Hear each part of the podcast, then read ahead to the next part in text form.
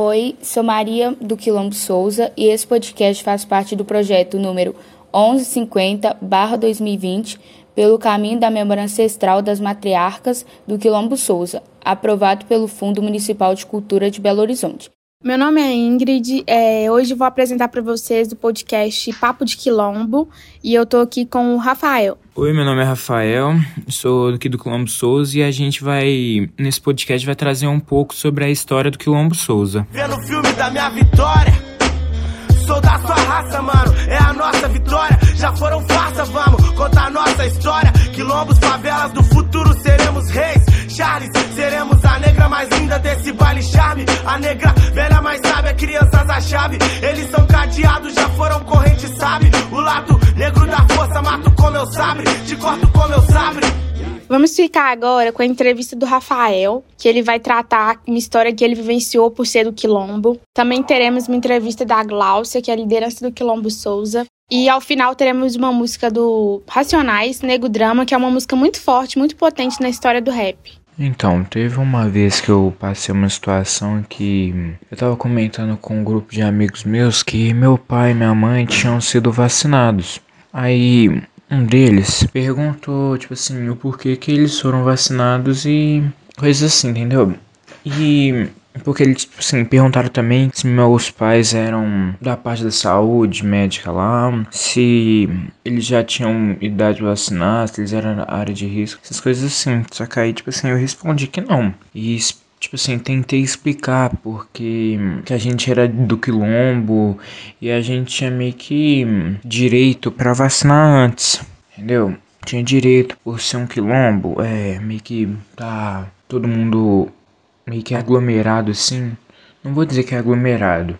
Tá todo mundo vivendo junto, essas coisas assim. E o, governo era.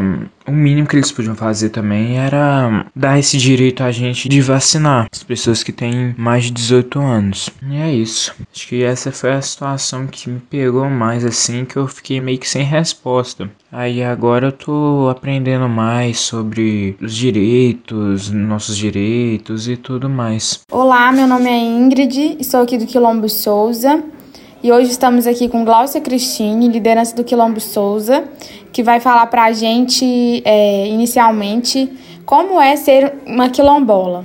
Oi, eu sou a Glaucia, tenho 55 anos, é, nasci aqui, né, é, no Quilombo, e ser quilombola, para mim, é trazer a forças e a resistência dos, dos meus antepassados e um modo de viver, né? Todo mundo junto, é com, a, com as nossas tradições, com as, nossa, com as nossas crenças, com a nossa fé. Vamos perguntar agora qual é a história do lugar. Vou passar a palavra para a Glaucia.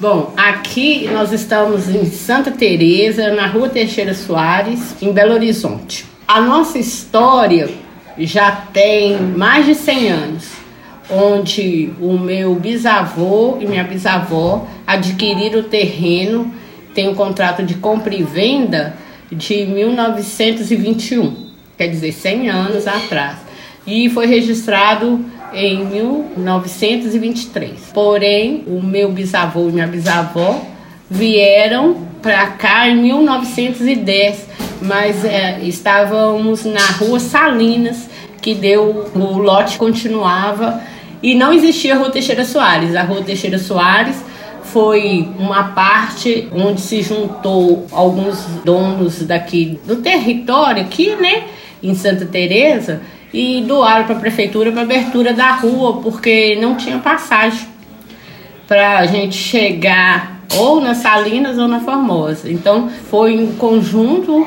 uma doação para a prefeitura para abrir essa rua.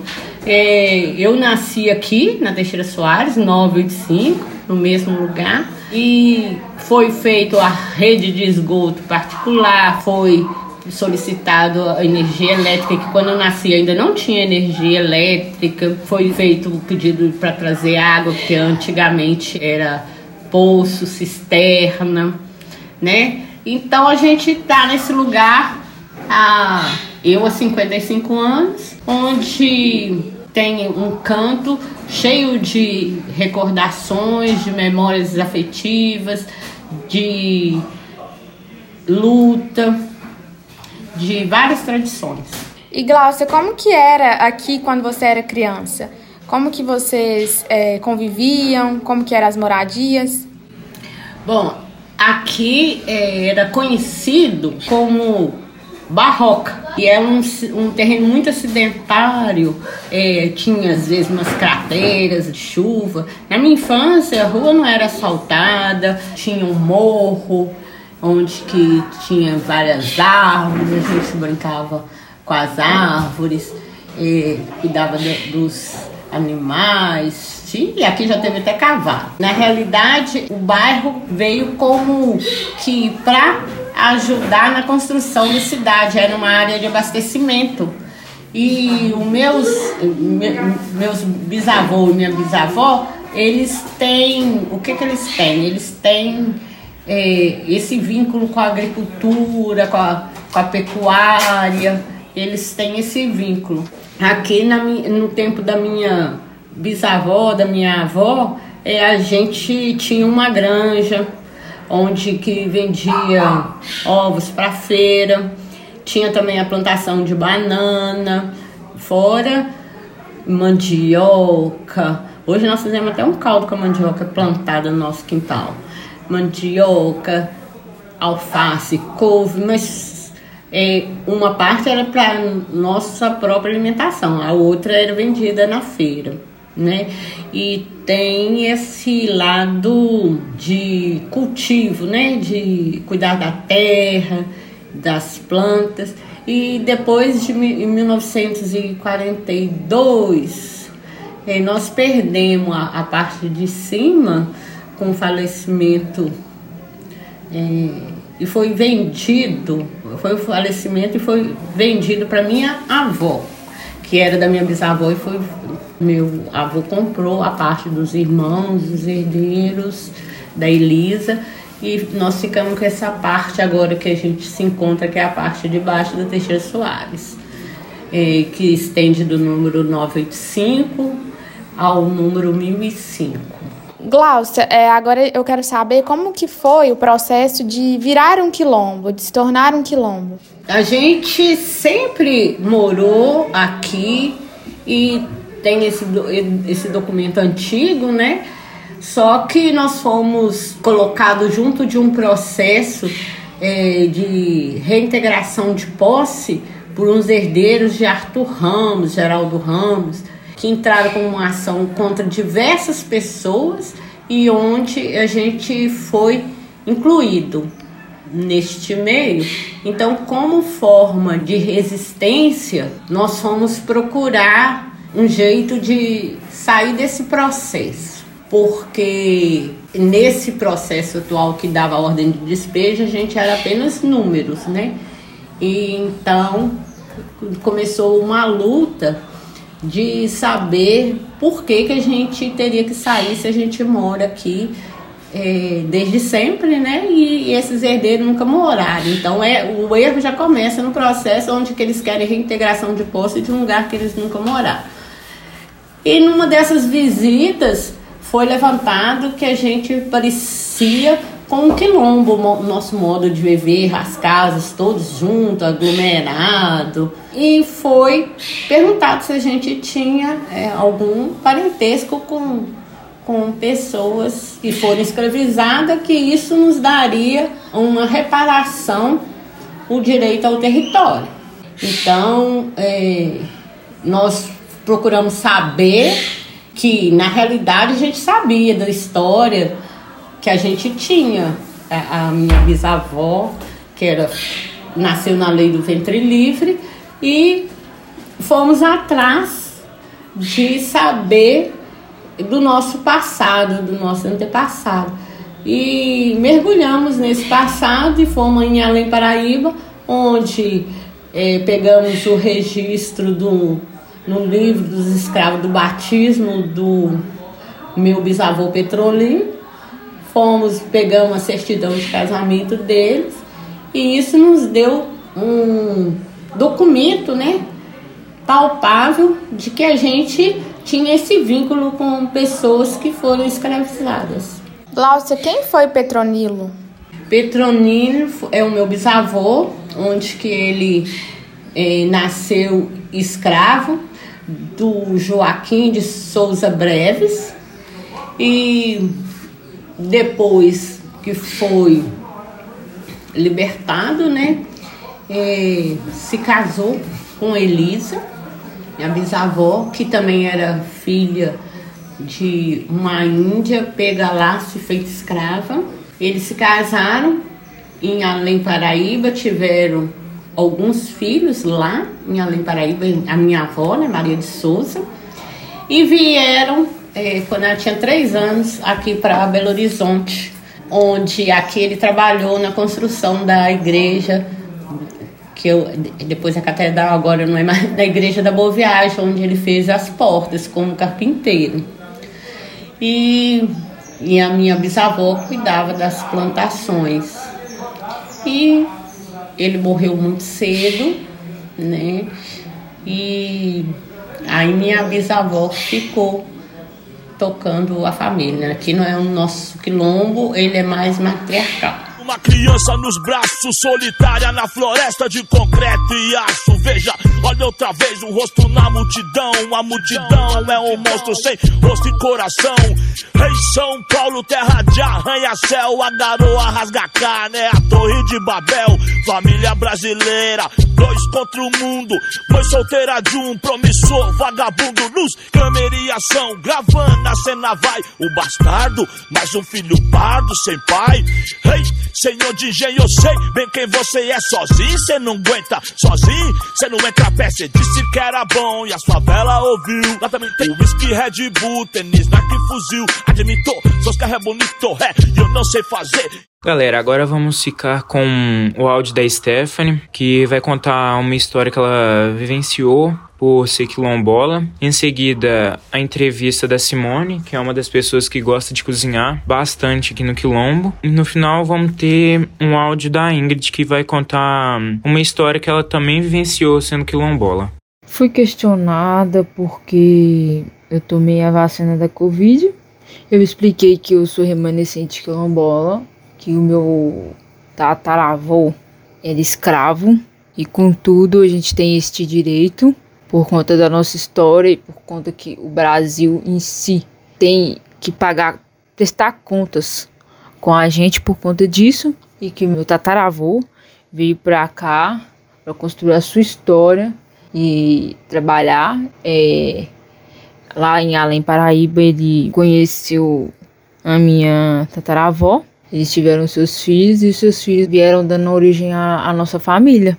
Então foi por isso ele chegou e me perguntou, falou que bacana e falou que queria também saber a história dele, que ele sendo negro também, ele queria saber da história dele, queria saber quem foi os avós, os bisas, os tataravós, isso, tudo.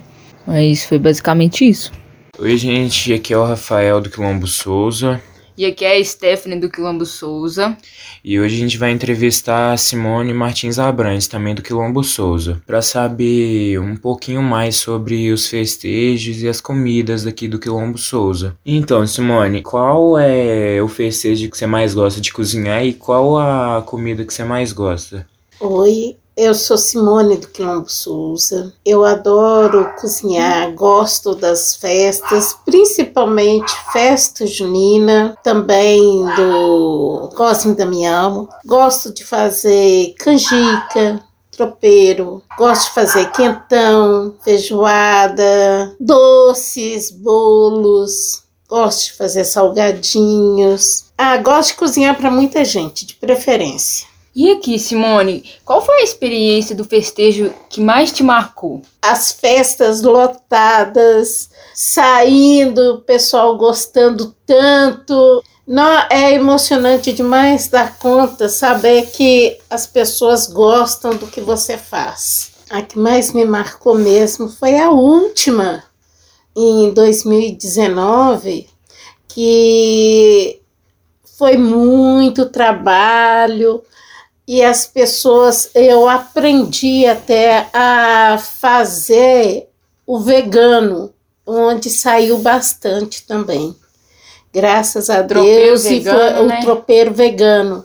Então, é, foi onde que eu comecei a gostar de fazer as coisas veganas. Meu nome é Ingrid, eu sou do Quilombo Souza, sou neta da matriarca aqui do Quilombo e um dia eu passei por uma situação em que aconteceu que todos aqui do Quilombo, né, se vacinaram por direito, nós nos vacinamos e eu fui num salão onde estavam comentando, né, que o Quilombo tinha sido vacinado, porque o salão é aqui na mesma rua do Quilombo.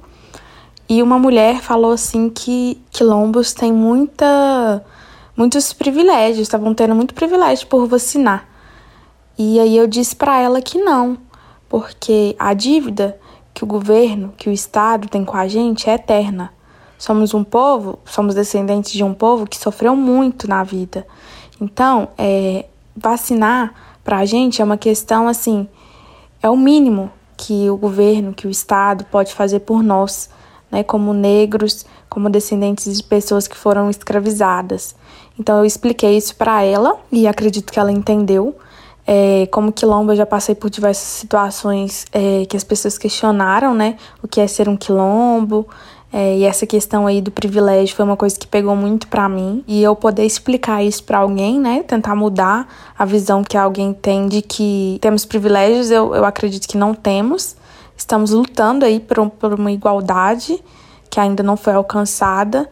E é isso. Galera, agora a gente vai ficar com o áudio da mãe Sônia, conhecida como Mameto Sabujican. Ela é uma figura muito importante para a espiritualidade aqui do Quilombo Souza. Agora estamos aqui com Patrícia Brito e Mameto Sabujican é, para uma conversa, um diálogo sobre a espiritualidade aqui do Quilombo Souza. vou passar a palavra agora para Patrícia. A gente pode ampliar essa conversa sobre a questão da espiritualidade é, aqui do Quilombo Souza a partir muito de quando chega uma pessoa né, que é responsável e que faz essas toda essa trajetória, essa conversa com o quilombo. Então, por isso, a mãe Sônia tem uma importância muito grande aqui dentro desse contexto espiritual para a gente poder entender melhor assim o que, que significa de fato é, uma um quilombo, né, ter essas referências na, no campo da religiosidade, né, então acho que é importante a gente também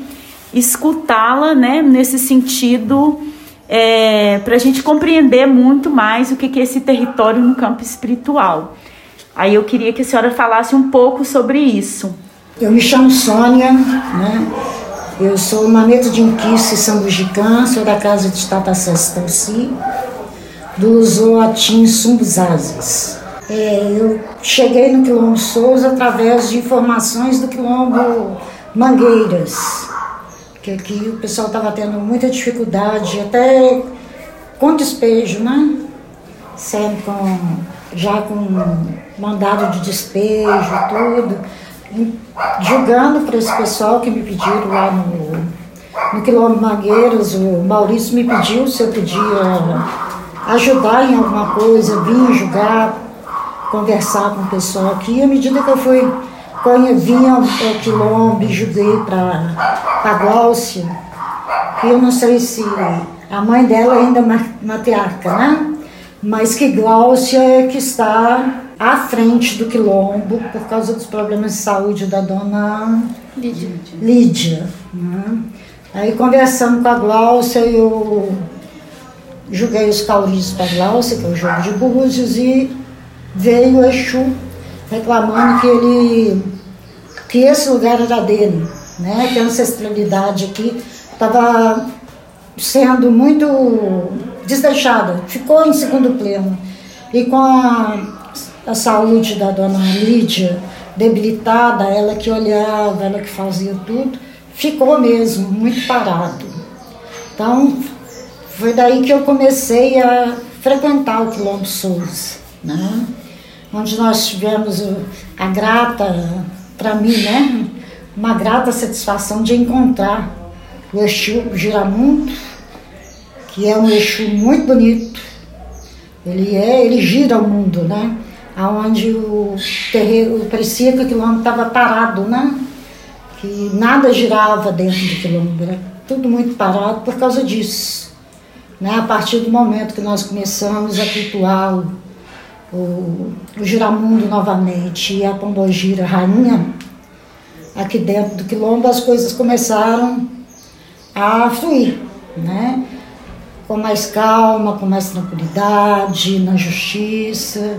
E estamos aqui até hoje, como trazendo, né, revivendo esse caminho da ancestralidade, que é todo quilombo, ele vem da ancestralidade dos nossos africanos, né?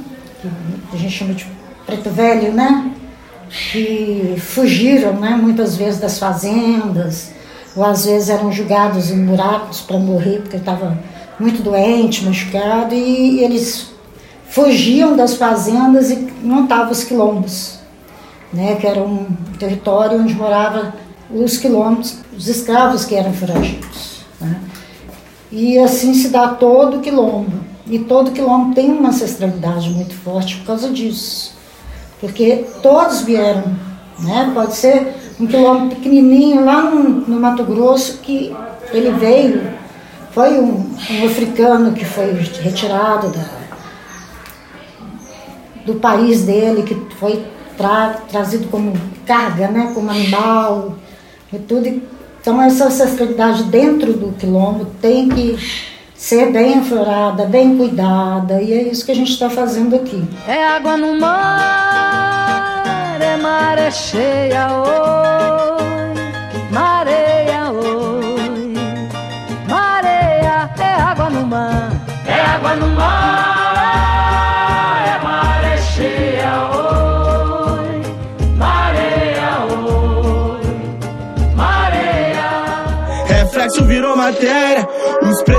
no topo que pra bater só um caça da força aérea. Seu time cometeu falta grave, nós resolve no tapa. E meu que é a prova que se pode julgar o livro pela capa. Sensação sensacional. Sensação sensacional. Ei, sensação sensacional. Firma, firma, firma. fogo nos racista. Sensacional. E sensação sensacional. Sensação sensacional. Firma, firma, firma. fogo nos racista. Acabamos de escutar então a música do John Golho de Tigre, uma música muito importante para a história do povo negro, né, que conta a história do racismo. E a gente vai finalizar esse primeiro episódio, espero que vocês tenham gostado. E no segundo episódio do nosso podcast, a gente vai falar um pouco da história do Quilombo Manzo.